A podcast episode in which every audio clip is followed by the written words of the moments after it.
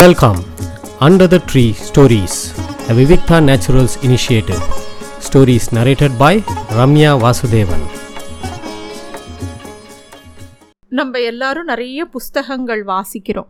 எல்லா புஸ்தகங்களும் நமக்குள்ள ஒரு தாக்கத்தை கண்டிப்பாக ஏற்படுத்தும். அது நல்ல விதமாக இருக்கும் சில இது நெகிழ்ச்சியாக இருக்கும்.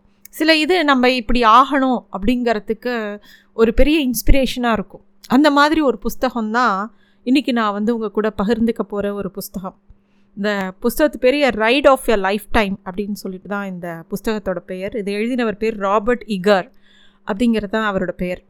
இந்த புக்கு ரொம்ப சுவாரஸ்யமான புக்கு. எல்லாரும் வாசிக்க வேண்டிய புக்கு. ஏன் அப்படி சொல்கிறேன் அப்படின்னா இந்த ராபர்ட் ஈகருங்கிறவர் யாருன்னா டிஸ்னி கார்ட்டூன்ஸ் இருக்கு இல்லையா? அதோட சிஇஓ தான் இந்த ராபர்ட் ஈகர் அவர் வந்து நம்மளை போல் ஒரு சாதாரண மனுஷன்தான். எடுத்தோடனே அவர் வந்து ஒன்றும் சிஇஓ ஆகலை. அவர் வந்து அந்த இடத்துக்கு எப்படி வந்தார்? எப்படி முக்கியமான டெசிஷன்ஸ்லாம் எடுத்தார்? டிஸ்னி வந்து தடுமாறின்னு இருக்கும்போது அதை எப்படி அவர் வந்து எடுத்து நிறுத்தி அதை ரொம்ப சக்ஸஸ்ஃபுல் கம்பெனியாக எடுத்துன்னு போனார் அப்படிங்கிறது தான் இந்த புஸ்தகத்தில் அவரோட ஜேர்னியை தான் அவர் எழுதியிருக்கார். ரொம்ப இன்ட்ரெஸ்டிங்கான பாயிண்ட்ஸ் இதில் சொல்லியிருக்கு. முக்கியமாக நம்ம எல்லாருமே வந்து ஒருத்தர் சக்ஸஸ்ஃபுல்லாக இருந்தோன்னா அவங்களோட சக்ஸஸ் ஒரே நாளில் வந்துடுதுன்னு எல்லோரும் நினச்சிக்கிறோம். அவங்க தொண்ணூத்தொம்பது நாள் உழைச்சது நமக்கு தெரியாது. நூறாவது நாள் அச்சீவ் பண்ணது மட்டும்தான் நமக்கு தெரியும். அந்த தொண்ணூத்தொம்பது நாள் எல்லாருமே உழைக்கிறோம். ஏன் எனக்கு அந்த நூறாவது நாள் வரல? அப்படிங்கிற கேள்வி நம்ம எல்லாருக்குமே இருக்கும். காரணம் நிறைய விஷயங்கள் இருக்குது அதில் முக்கியமான ஒரு விஷயம் சின்ன சின்ன விஷயங்களை தவற விடுறது தான் அப்படிங்கிறது ஒரு முக்கியமான பாயிண்ட்டு நம்ம எல்லாரும் பெரிய விஷயத்தை நோக்கியே போயிட்டுருப்போம் ஆனால் சின்ன விஷயத்தை கவனிக்க தவறிடுவோம். ஏன்னா ஸ்மால் திங்ஸில் தான் நிறைய சேஞ்சஸ் உண்டாக்கும். நிறைய சின்ன விஷயங்களை கூர்ந்து பார்த்து அதை சரி பண்ணினா தான் பெரிய விஷயத்தை அச்சீவ் பண்ண முடியும். ஸோ இந்த புஸ்தகத்தில் அவர் ரொம்ப அழகாக நிறைய விஷயம் சொல்லியிருக்கார். ஏன்னா இவர் வந்து டிஸ்னியை வந்து கையில் எடுக்கும்போது அந்த கம்பெனி வந்து ரொம்ப லாஸில் இருந்தது ரொம்ப தவிச்சுட்டு இருந்தது. ஆனால் ஒரு பத்து வருஷம் இருபது வருஷத்தில் அவர் பல விஷயங்களை சாதித்து காமிச்சார். ஒன்று வந்து டுவெண்ட்டியத் செஞ்சுரி ஃபாக்ஸுங்கிற கம்பெனி அக்வயர் பண்ணார். மார்வல்ங்கிற கம்பெனியை அக்வயர் பண்ணார். இஎஸ்பிஎன் அக்வயர் பண்ணார். எப்படி அவரால் முடிஞ்சுது? எப்படி வந்து டூ தௌசண்ட் ஃபைவ்ல வந்து தடுமாறின ஒரு கம்பெனியை டூ தௌசண்ட் ஃபிஃப்டீன்குள்ளே ஒரு சக்ஸஸ்ஃபுல் கம்பெனியாக ஒரு பத்து வருஷத்தில் எப்படி மாற்ற முடிஞ்சது அவரால்? அப்படிங்கிறது தான் இந்த புஸ்தகத்தில் ரொம்ப அழகாக அவர் சொல்லியிருக்கார். அவர் வந்து அவரோட லைஃப்பை எப்படிலாம் ஆரம்பித்தார் அப்படிங்கிறதுலேருந்தே சொல்லிட்டு வர்றார்.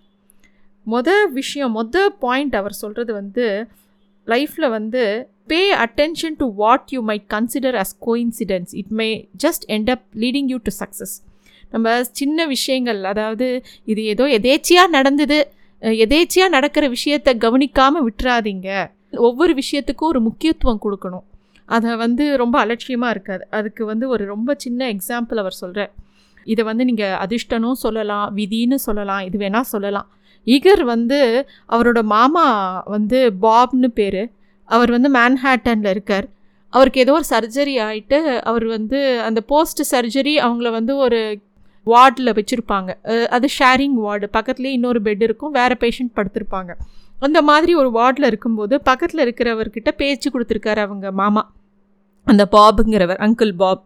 அப்போ கொடுக்கும் பேசி கொடுக்கும்போது அவர் வந்து நான் வந்து ஏபிசிங்கிற கம்பெனியில் ஒரு எக்ஸிக்யூட்டிவாக இருக்கேன் அப்படின்னு அவர் பேசவும் இவர் வந்து ஆமாம்மா என்னோட நெவ்யூ கூட ஒரு பையன் இருக்கான் ஈகர்னு பேர் அவனுக்கு இருபத்தி மூணு வயசு ஆகுது வேலை கிடைக்கல வேலை தேடிட்டு இருக்கான் ஏதாவது ரெக்கமெண்ட் பண்ண முடியும்னா பண்ணுங்களேன் அப்படின்னு அவர் கேட்க அவரும் ஒரு ஃபோன் நம்பர் கொடுக்குறார்.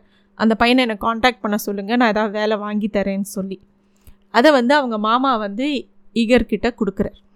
இது வந்து ஒரு சாதாரண சம்பவம். இகர் வந்து முதல்ல வெக்கமாக இருந்தாலும் ஒருத்தர் வந்து ரெக்கமெண்டேஷனில் நம்ம ஒரு வேலைக்கு போகிறதா அப்படிங்கிற ஒரு விஷயம் அவருக்கு மனசில் ஒரு கேள்வியை எழுப்பினாலும் அதை தவறாமல் அவங்க மாமா சொன்னதுனால அந்த கன்சல்டண்ட்டுக்கு ஃபோன் பண்ணுறது ஏபிசியில் வேலை பார்த்த அந்த எக்ஸிக்யூட்டிவ்க்கு ஃபோன் பண்ணவும் அவரும் இவருக்கு ஒரு சின்ன இன்டர்வியூ அரேஞ்ச் பண்ணுறார் அதில் ஈகர் பாஸ் ஆகி சாதாரண ரொம்ப சாதாரண ஒரு வேலை ஏபிசி கன்சல்டண்ட்டில் அங்கே போய் வேலை வேலைக்கு சேர்கிறார் அந்த ஏபிசி கம்பெனியில் அந்த வேலை வந்து ரொம்ப சின்ன சம்பளம் தான் சின்ன வேலை தான் ஆனால் அதை ஒரு சின்சியராக பண்ணுறார் அப்படியே வேலை பண்ணிகிட்டே இருக்கும்போது ஏதோ ஒரு ஷோவில் வந்து ஃப்ராங்க் சினாத்ரா அப்படிங்கிற ஒரு பெரிய செலிப்ரிட்டியை மீட் பண்ணுறார் அந்த மாதிரி ஏபிசிங்கிறதும் ஒரு மீடியா கம்பெனி தான்.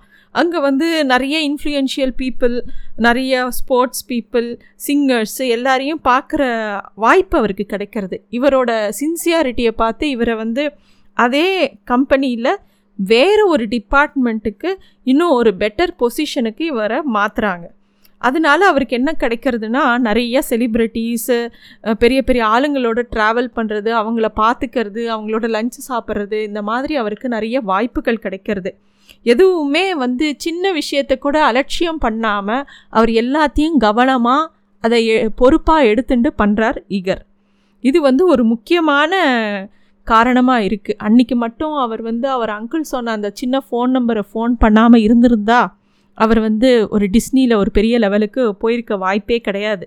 அந்த ஃபோனை சின்சியராக பண்ணி அந்த ஃபாலோ அப் பண்ணி அவர் அந்த வேலையை சின்ன வேலைன்னு நினைக்காம எடுத்துட்டு அந்த வேலையை பண்ணினதுனால தான் பிற்காலத்தில் அவர் சிஇஓவாக ஆக முடிஞ்சுது. ரெண்டாவது முக்கியமான பாயிண்ட் அவர் என்ன சொல்கிறாருன்னா நம்ம நினைக்க முடியாத சந்த இது ஆப்பர்ச்சுனிட்டிஸ் சந்தர்ப்பங்கள் நிறைய நமக்கு வாழ்க்கையில் வரும். ஆரம்பத்தில் இந்த ஐடியாலாம் பாசிபிளே இல்லைன்னு நிறையா பேர் சொல்லுவாங்க. ஆனால் நம்மளோட அதுக்காக நம்மளோட ஐடியாஸையோ கனவுகளையோ நம்ம விட்டுறக்கூடாது. அதை வந்து அதை நோக்கியே நம்ம பயணம் பண்ணும்போது எல்லா விஷயங்களும் அதுக்கு அனுகூலமாக அமையும் அப்படிங்கிறார். அதுக்கு முக்கியமான இன்னொரு ஒரு ச விஷயத்த சொல்கிறார் அதாவது அந்த ஏபிசிலேயே கொஞ்சம் கொஞ்சமாக படிப்படியாக முன்னுக்கு வந்து ஒரு நல்ல பதவிக்கு வந்துடுறார். வரும்போது என்ன ஆகுது ஏபிசியை டிஸ்னி வாங்கிடுறாங்க. டிஸ்னியும் ஏபிசியும் சேர்ந்துடுறாங்க.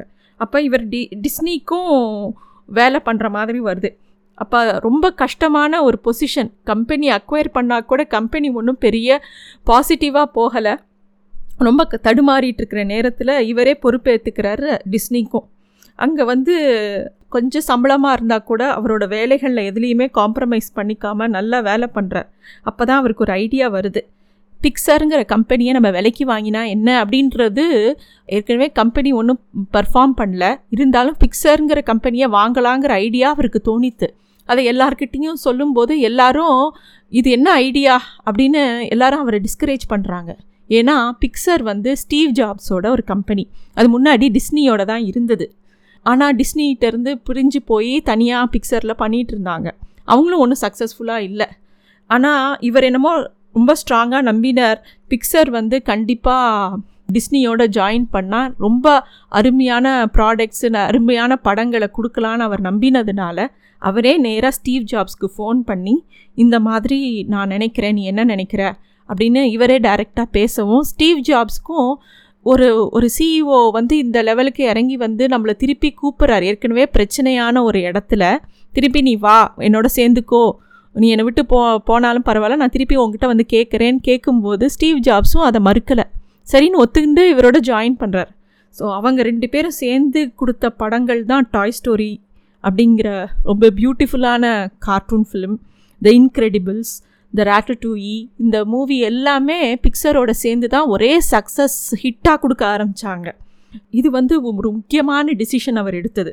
மூணாவது நம்மளோட நெட்ஒர்க் எல்லாம் ஒவ்வொரு நெட்ஒர்க்குங்கிறது என்னென்னா நம்மளோட கான்டாக்ட்ஸ் நம்ம ஒவ்வொரு நிறைய பேரை பார்த்துட்டு இருப்போம் பழகின்னு இருப்போம் அது எல்லாமே நமக்கு ரொம்ப முக்கியமான பவர்ஃபுல்லான சொத்து.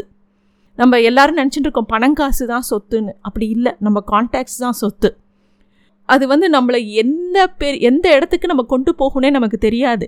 நம்ம சின்சியராக ஒர்க் பண்ணிவிட்டு நம்மளோட கான்டாக்ட்ஸையும் நல்லபடியாக வளர்த்துட்டே வந்தோன்னா ஏதோ ஒரு இடத்துல நம்ம பெரிய இடங்களுக்கு அச்சீவ் பண்ணுறதுக்கு அது ஒரு பெரிய பாசிட்டிவ் திங்காக இருக்கும். அதை தான் அவர் சொல்கிறார் இந்த பிக்சரை வாங்கினது மட்டும் இல்லாமல் அடுத்தது அவங்க என்ன பண்ணாங்கன்னா மார்வெல்ங்கிற கம்பெனியை வாங்கணும்னு நினச்சாங்க. மார்வெல்ங்கிறது காமிக்ஸ் அதை வாங்கணும்னு அவர் முடிவு பண்ணார். மார்வெலும் ஒன்றும் அப்போ ரொம்ப சக்ஸஸ்ஃபுல்லாக இல்லை. ஆனால் மார்வலோட ஓனரை கன்வின்ஸ் பண்ணுறது அவர் பேர் பேர்ல்முட்டர் அப்படிங்கிறது தான் அவரோட பேர். அவர் வந்து ரொம்ப ஈஸியாக அவரோட காமிக்ஸை விட்டு கொடுக்கறதா இல்லை. இவர் எவ்வளோ பேசினாலும் அவர்கிட்ட இருந்து வாங்க முடியல. உடனே ஈகர் என்ன பண்ணுறார் ஸ்டீவ் ஜாப்ஸ் கிட்ட பேசி அந்த பேர்ல் முட்டர்கிட்ட பேச சொல்கிறார் அவரும் பேசி இந்த மாதிரி கண்டிப்பாக டிஸ்னியோடு சேர்ந்தால் உங்களுக்கு நல்லது நடக்கும். அவங்க பிக்சர் எங்கள் கூட சேர்ந்து நிறையா பாசிட்டிவாக நல்ல ஹிட் மூவிஸ்லாம் கொடுத்துருக்கோம். மார்வல் நீங்களும் சேர்ந்தீங்கன்னா இந்த கேரக்டர்ஸ் அவங்க காமிக்கல் கேரக்டர்ஸ்லாம் இன்னும் பியூட்டிஃபுல் மூவிஸாக மாறுறதுக்கு வாய்ப்பு இருக்குன்னு சொல்லவும் அவரும் ஒத்துக்கிறார். ஒத்துண்டு டூ தௌசண்ட் நைனில் டிஸ்னி மார்வலையும் வாங்கிறது நாலு பில்லியனுக்கு இப்படி வந்த உடனே நிறைய பேர் இவரை டிஸ்கரேஜ் பண்ணாங்க.